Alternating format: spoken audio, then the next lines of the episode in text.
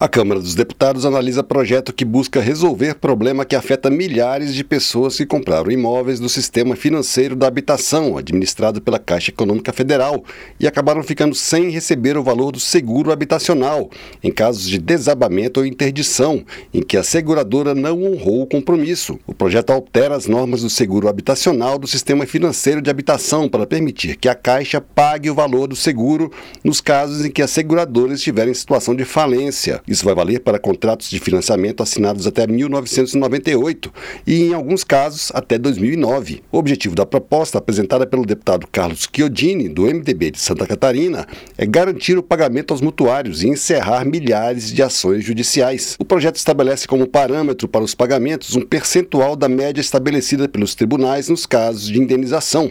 Essa quantia é chamada de valor estimado de condenação. Dessa forma, quem adquiriu imóveis em condomínios horizontais vai receber 65% desse valor, e quem comprou imóveis em condomínios verticais vai receber o equivalente ao valor total. O autor da proposta usou como justificativa casos ocorridos em Pernambuco, como o desmoronamento do edifício Leme, na cidade de Olinda, que causou a morte de cinco pessoas, e o desabamento de um bloco de um conjunto habitacional no município de Paulista, os dois no ano passado. Segundo Chiodini, só em Recife, quase 300 prédios de apartamentos estão interditados por falhas na construção. Um requerimento de urgência para a proposta está na pauta do plenário da Câmara e deixou de ser votado no final do ano passado por divergências entre os partidos. O governo alegou que a Caixa não pode arcar com prejuízo. Parlamentares da oposição também criticaram a medida, como a deputada Bia Kisses, do PL do Distrito Federal. Nós entendemos que esse projeto pode acabar acarretando oneração para o mutuário e a gente entende que a segurança seguradoras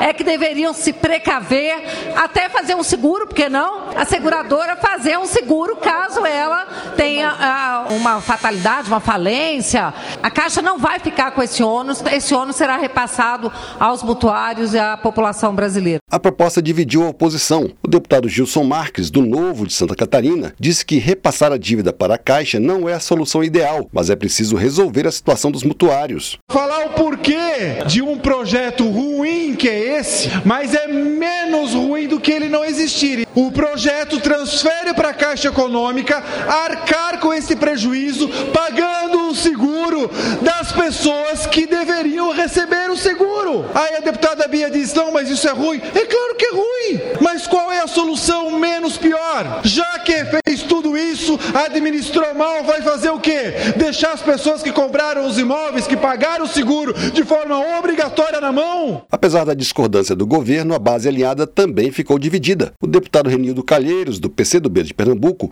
propôs a retirada de pauta do requerimento de urgência para evitar que ele fosse rejeitado. O parlamentar defendeu a melhoria do projeto e justificou com casos ocorridos em Olinda. Eu fui prefeito da cidade de Olinda. São centenas de prédios nessa situação. Esses prédios foram condenados, as famílias foram retiradas. São prédios que foram financiados pela Caixa, que tinham seguro, e essas famílias não conseguiram até hoje receber o seguro. O que eu queria sugerir era exatamente que esse requerimento não fosse derrotado. O que a gente pode fazer é tirá-lo de pauta e voltarmos com uma outra solução. Ainda não há data para votação do requerimento de urgência para o projeto que dá à Caixa Caixa a atribuição de pagar o valor dos seguros habitacionais para mutuários prejudicados pelas seguradoras. Se o requerimento for aprovado, o projeto pode ser votado diretamente em plenário sem passar pelas comissões da Câmara. Rádio Câmara de Brasília, Antônio Vital.